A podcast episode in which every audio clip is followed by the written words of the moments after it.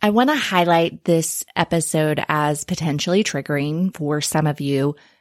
I will say that any episode could be a bit triggering and just ask that you use some self care. And if you start to feel too emotional, too triggered, and that you maybe can't handle today, the conversation, press pause and come back to it later if you feel like it. I won't say that in front of every episode, but I did want to call particular attention to this episode as it certainly could be a triggering conversation for you. However, it's a very juicy conversation. We're going to dive into could you, should you, would you rebuild a relationship after infidelity? Dr. Ruth Harpur coming up.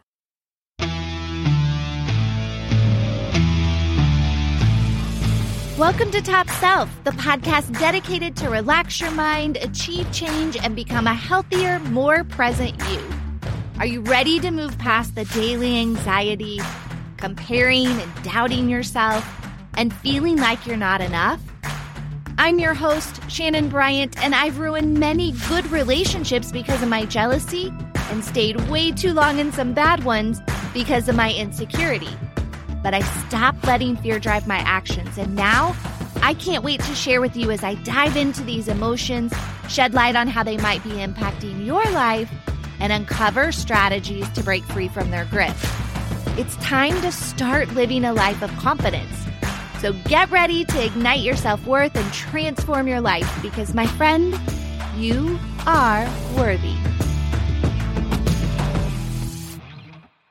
Unfortunately, some of us have been in past relationships where we have experienced some betrayal, or we may be in a current relationship that we're trying to work through that. So here to talk all about building relationships after betrayal is clinical psychologist Dr. Ruth Ann Harpur. Welcome. Oh, thank you for having me. It's a pleasure. So glad you're here. And I know that there are many questions around this topic.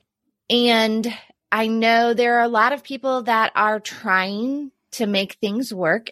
What's maybe the number one question that you get from the person who was done wrong? Oh gosh, there are so many questions. Will I ever be able to trust again? Um, yeah, how can I know that he or she is not betraying me again? Those big ones. I think the biggest question I would have is like, why? You know, I would want to know. Oh, why? Why? Oh, yeah. Why? Yeah. How could he or she? Uh, I think it can be, it, it, it's more of a, just a shock. If, particularly if it's something that's gone on for a while that they've had no idea about and they found out their partner's been living almost two lives, it's really overwhelming and it's a big shock and it can it affects people in different ways depending maybe on their own background and history and expectations and what the infidelity or the affair meant to them. And often what it means to them is not what it meant to their partner. There's often a big discrepancy between those two stories. So it, it's it's really difficult. It's really challenging. But i think yeah the number one question is will i ever be able to trust this person again I know that you have worked with a lot of couples or individuals who have experienced this. Do you see in some cases that people can actually rebuild their relationship afterwards? Yes, but not always. So if I meet a couple and there's been infidelity, one of the things that would make me hopeful that this is a couple who might um, be able to rebuild a relationship it's a post affair relationship. You're not going to rebuild what you had before. You might build something different. Mm. It could be mm. something better, but it's something different. Where I feel hopeful is where the person who's had the affair or been in some way unfaithful to the relationship, if they are taking responsibility for it, if they're able to tolerate having empathy for their partner, and really owning I hurt my partner. My actions have caused untold damage.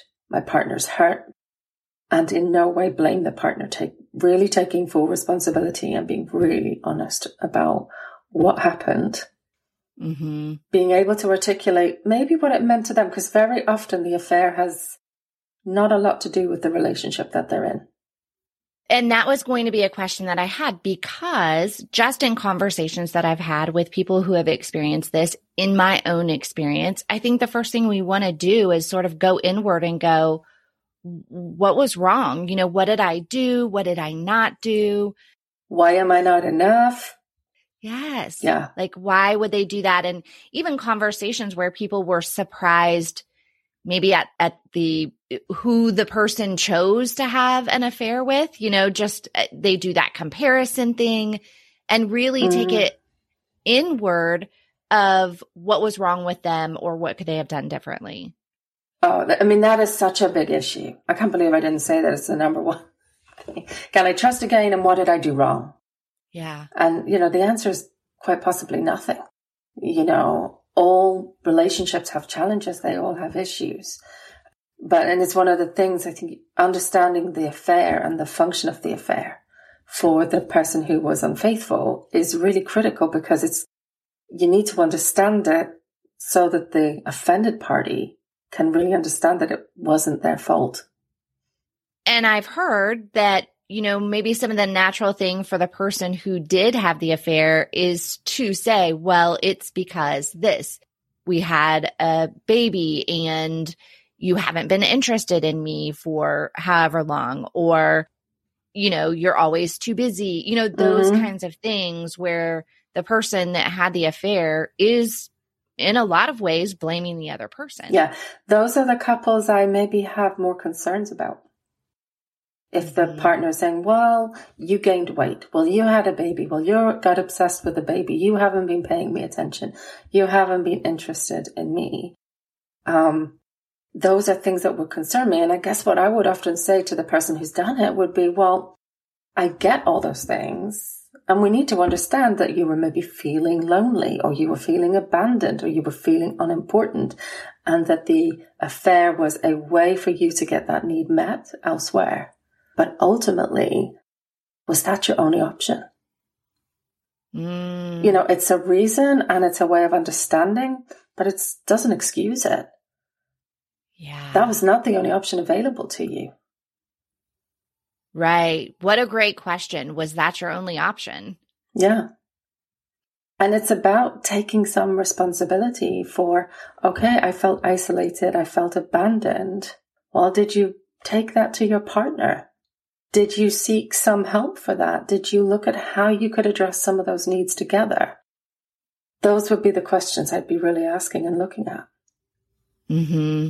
So you mentioned you have hope for those who have taken responsibility or are taking responsibility. Yeah. They're not placing the blame on the other yeah. person, and they're being upfront. Um, I think the other piece that that I hear often is you know, how, well, how, for how long? Like how oh, long? Yeah.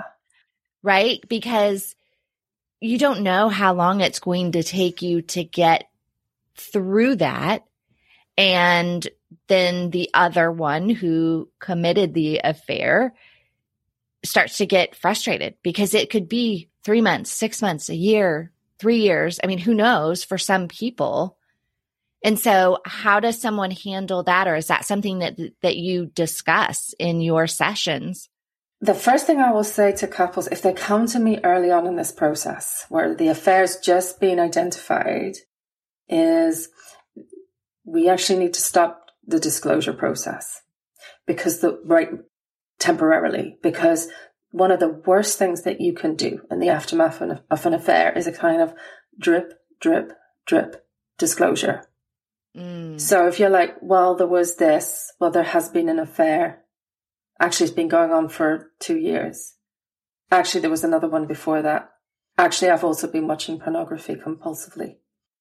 Actually, I also have all of these fantasies that you don't know about. That, that becomes just a repeated trauma after trauma after trauma, hit after hit after hit.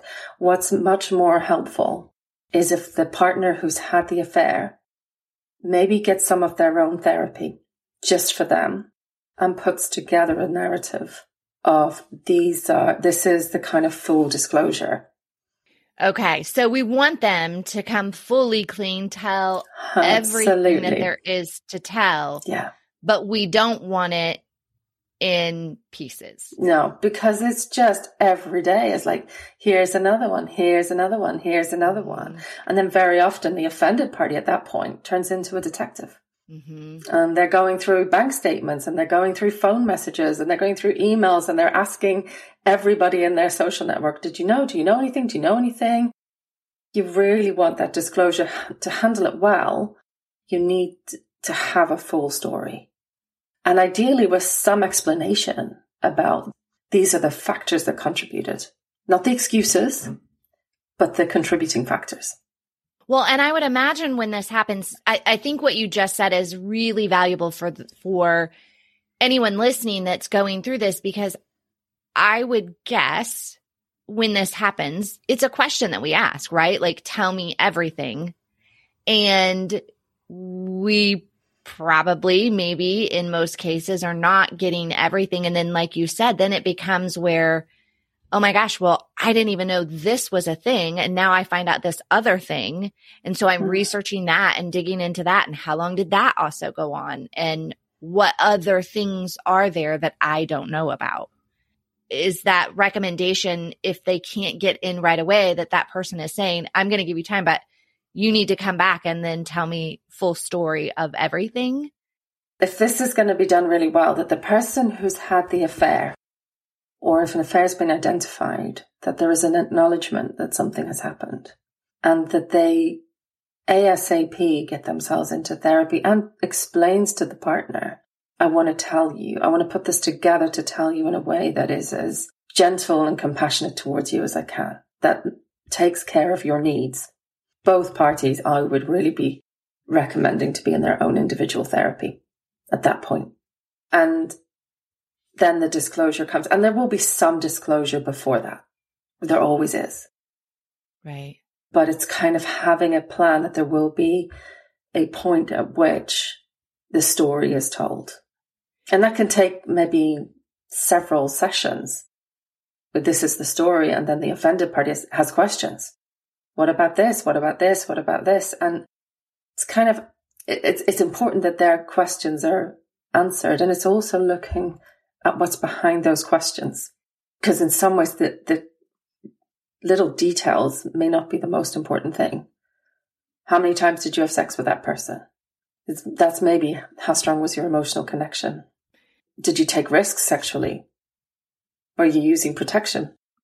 I guess, you know, as difficult as it may be, because you're going to have all those questions. Yeah. If your partner is willing, hey, I'm going to go to therapy and I am going to give you these, you know, I'm going to give you the rundown of everything that Mhm. happened. As difficult as it may be, it sounds like it's best for both parties to give that that little bit of time Yeah. for that person to go to therapy, kind of get it together of working through, okay, I know that I need to be upfront and honest Yeah. because there's a better chance that way instead Absolutely. of that, as you said, drip. Yeah.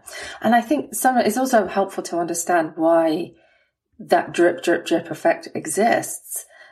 It's very often that the person who's had the affair is deeply ashamed. And to try to put together that story and tell that story to the person who's been the most hurt by it, both partners are getting really triggered. You know, they both probably have a lot of shame. There's a lot of betrayal. There's a lot of anger. And it is very hard to construct your story when you're also having to deal with your partner who's in despair and distressed and furious and devastated and wanting to know, do you still love me? And what was wrong with me? You can't put together the story with that person. That that therapy space actually provides a really non-judgmental space where there's empathy to put the story together in a way that can be shared. That's as coherent and wise and compassionate as it can possibly be. It's a brutal process. It's still a Sure. tough process, but that is as gentle and as compassionate as it can possibly be.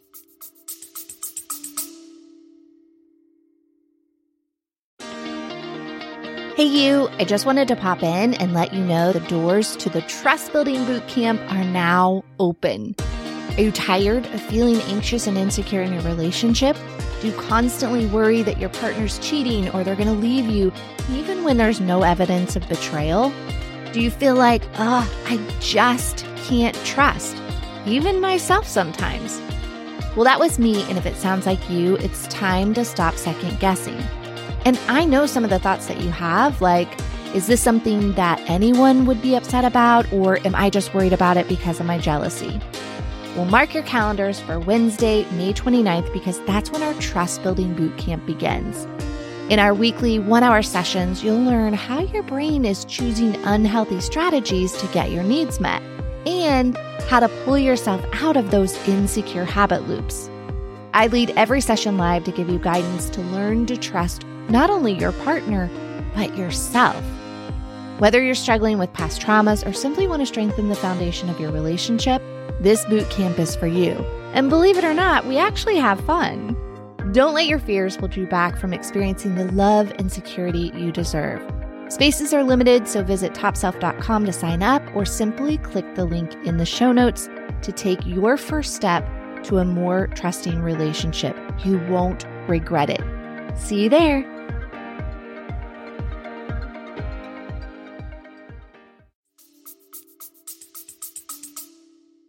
So then knowing that we're going to have, you know, a ton of these questions. Yes, you said we want to lay it all out there, but then how far into the details is healthy for us to know? Or is it situational? That is situational. Like it is not helpful necessarily to know. Also because that gives you images in your head to imagine what your partner did. So it is, I think it is a bit situational. I think it's, it's on a case by case basis. It's also understanding what's the question behind the questions. So someone who's like, what exactly did you do with this person? Did you dress up? Did you have sex toys? What they're asking maybe is, am I sexually attractive to you? Am I sexually exciting to you? Am I unattractive to you? Do you still love me? Do you still care about me? Did you share with this person the things and the places that are special to us? Did you take her to that restaurant? That may well be. Did you take her to the place that I see as our place where we've had so many intimate, special times? Right. So it's trying to figure out like what do we really want to know yeah. when we're asking those detailed questions. Yes. Yeah. And the level of detail, you don't want to start painting stark images of things in your mind for you to imagine. You really want to address what is it you need to know to make sense of this, to make sense of how you feel about it, to make sense of what it means to you. You've worked with, you know, a, a lot of people. Is there a theme? Is there things that happen to people that then this usually shows in an affair? All kinds of people have affairs for all kinds of reasons. There's not one thing. And that's really important as well to understand. The person who has an affair because they're desperately lonely and feeling deeply neglected is a different psychology. It's a different relationship pattern than the person who has an affair because they feel entitled to. You know, there is a difference between I felt so deeply lonely and this person I met paid me attention and really made me feel special again in a way I haven't for years in our relationship. And I did it and I got caught in it and I regret the hurt that that's caused you. And my need is for connection with you is a very different explanation than you neglected me and this person gave me some attention. And why the hell shouldn't I? Right. Why the hell shouldn't I? You weren't giving it to me. Mm-hmm it's a different explanation. It's a different motivation behind it. It's a different driver. Is there a way for us to to maybe tell even from the beginning if it's someone who really just, you know, they made a mistake or someone who as you said felt entitled to are there things that we can look for or that are signs? You know, again, it's difficult because in the very early stages, when someone's caught, as it were, it's natural for any of us when we get caught to come up with excuses and be defensive. So in a way, you kind of ha- you need the dust to settle a little bit to see is this person now going to be is my partner now saying are they apologetic? And I mean properly apologetic, not I'm sorry, but really are they apologetic? Are they really willing to look at themselves and what drove that for them? Are they willing to accept the hurt that that's caused you? Are they willing also to be accommodating of you, particularly in the early stages of being willing, for example, to let you know where they are, being willing to call you a bit more frequently when they're away from home, being willing to show you the bank statements, being willing to check in with you more often. Mm-hmm. And you bring up a good point because I think that is something else that people question. Like, well, now, I mean, I'm going to be checking on this person all the time and I want them to call me when they're doing X or I want to, as you said, I might now worry a little bit if they are going somewhere on the weekend. They used to go fishing with their friends and now I'm not comfortable with that. And they really question the boundaries or the quote unquote new rules, I guess, of the relationship that they're setting. You know, again, this is a little bit, I think this varies as well. Someone in the first six months after an affair, I think those behaviors and the, there really is a big need for the person who's had the affair to go the extra mile to really prove to their partner that they're doing what they can to demonstrate that they're trustworthy. If years after the affair, the partner wants a tracker on the phone and they want called every hour on the hour and they're not happy for their partner to go out on their own ever, that's a big problem because there's no relationship there, stifling. So there's a balance, I think, and couples need to negotiate it with a lot of empathy and compassion for each other between the offended or the person who's had the affair needs to take care of the offended party they need to go the extra mile to demonstrate their trustworthiness. They need to check in more often. They may need to think about situations that might be particularly difficult, like overnight trips. Mm-hmm. Um, and that kind of thing. But there also comes a point where trust is also being comfortable with what you don't know. You have to trust it because you can't ever know for sure. So at some point, to have any kind of relationship, there also needs to be the freedom for both parties to come and go, to do their own things, to live their own lives. And there's ways you can give a, a healthy level of reassurance. It's a balance between giving the reassurance, but also building the trust, which is also tolerating the person not being there and not always knowing with 100% certainty what they're doing. Because you can't know. Right. And so then I would imagine the idea is we, you get to the root of why that person had an affair. And I assume that's why you mentioned we're not trying to go back to the relationship that we had because mm. can't. So we're trying to build this new relationship, hopefully taking care of those things that may have led to um, the infidelity. Yeah. And then trusting from there. Yeah. And it's not an easy process. It's a, and it's not always uh, successful. Yeah. So, what advice would you give someone that if they've had this happen in the past? And I, cause I think this happens quite a bit where we're in a relationship with somebody, they've cheated on us, we break it off. So maybe we're not mm-hmm. married yet, or maybe we were, but we break it off with them. Now we're in a new relationship at some point afterwards there's no there's no evidence. There's no you know i don't have any evidence of them or my new partner doing anything but i have that in the back of my mind because instead of trying to work it out with that person going to therapy it was a breakup. You know that was just kind of their their deal breaker. That's it. That happened. And now i'm in a new relationship.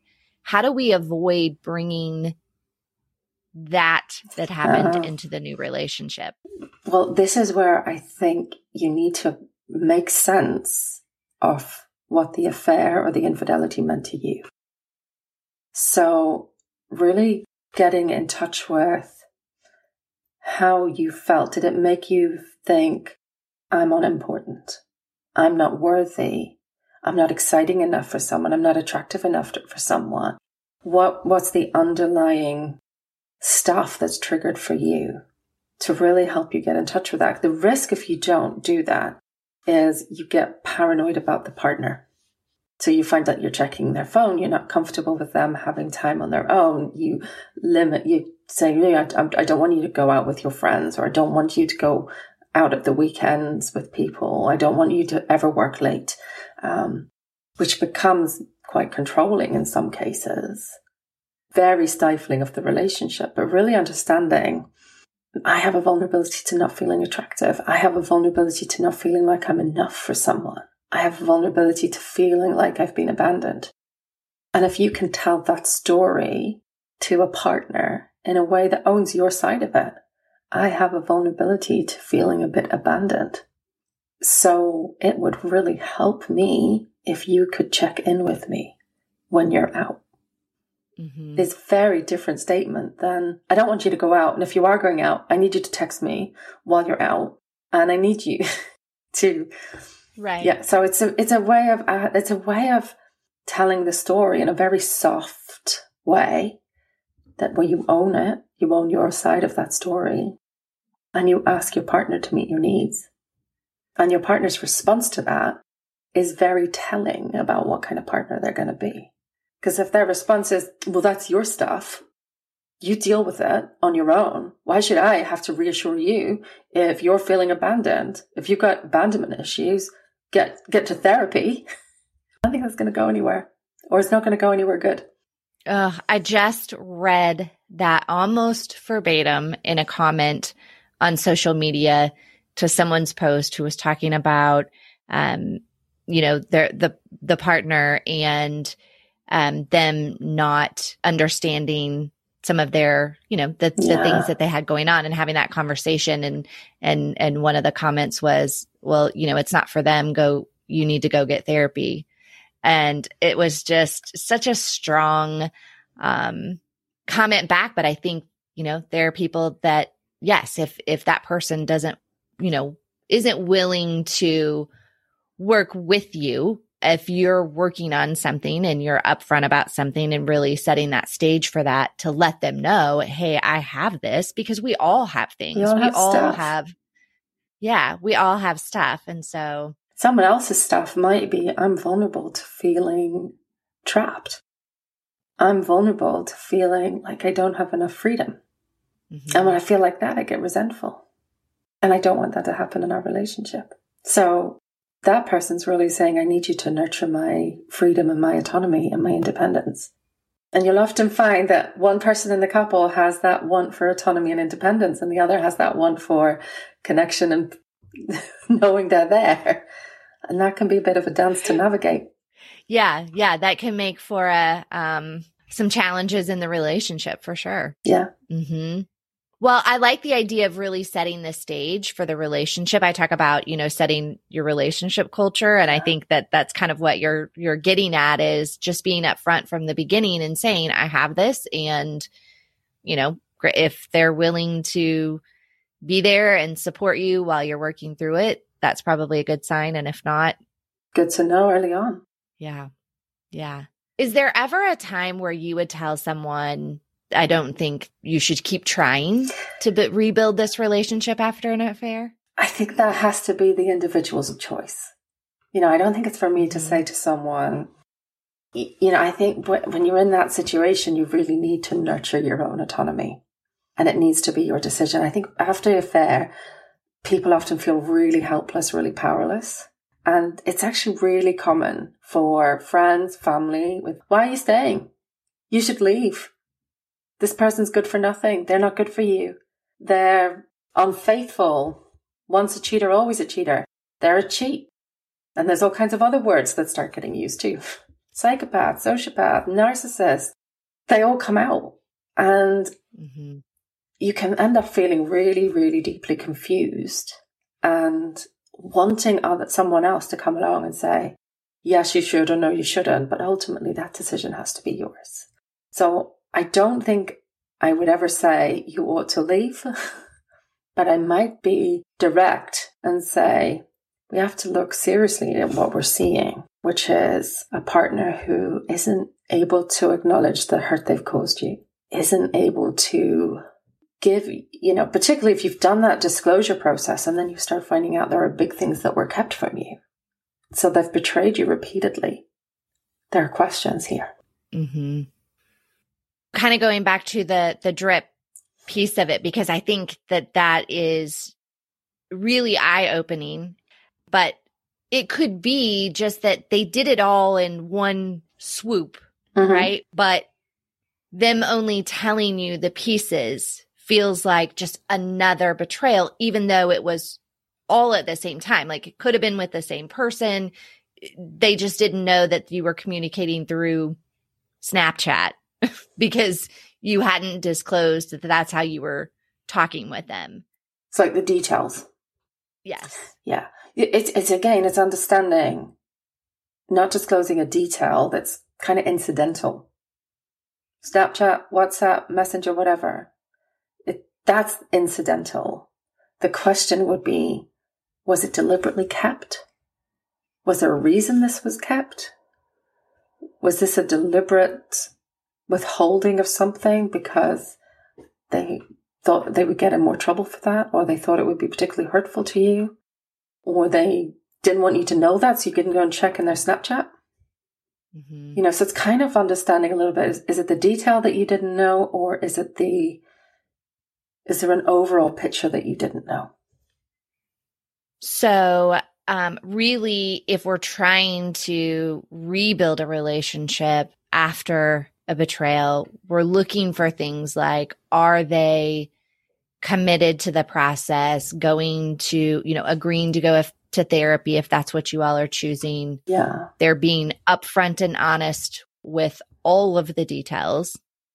Well, all of the meaning all of the meaning, all of the importance. I mean, I think the other detail I would suggest not sharing. If the person or people the person has been unfaithful with are known to you, you probably need to know who they are. But you do not need to know if they're not known to you, if they're strangers to you, you probably don't need to know their names. Because if you find out your partner's been cheating with someone called Sarah, every time you meet a Sarah, Burns, was it that Sarah? Was it you? Mm-hmm. So those kind of details, sometimes you're best off not knowing because it's also incidental. Who cares if it was Sarah or Sally or Jane? But I had a, one affair over five years versus I had many acquaintances with women I was meeting for sex or I met someone at work and we had really exciting times together versus mm-hmm. we formed a relationship that you had no idea about that was really intimate and close, and he knows things about me that you'll never know. So that's the quality that you need. It's the quality of the affair that you need to know about and what it meant to your partner. Was it excitement? Was it a way of coping with difficult feelings? Was it a way of not feeling abandoned? Was it a way of getting revenge on you because they were angry at you? And if they don't want to share those types of things, that's a problem because you don't understand what's happened. Yeah. Yeah. Mm-hmm. Yeah. Uh, and I would imagine it's so hard to not ask those questions. Like, I want to know if it was Sarah or Kim or, you know, what was her name and what did she look like and how tall is she and what does she do for a living? I feel like I'd want to know all of those things. So it's good to know that it's not, you know, thinking about it in the point uh, from the stance of protecting ourselves. Yeah. By not asking those types of things versus well, I'm letting them off the hook that they don't have to tell me. Yeah. But, and also those are the easy details to tell. She's five foot five. She works as a receptionist. He's six foot. Well, way to make your partner have a complex about their height. Those are, they're, they're irrelevant. In a way, they're details, but they're not relevant to you really.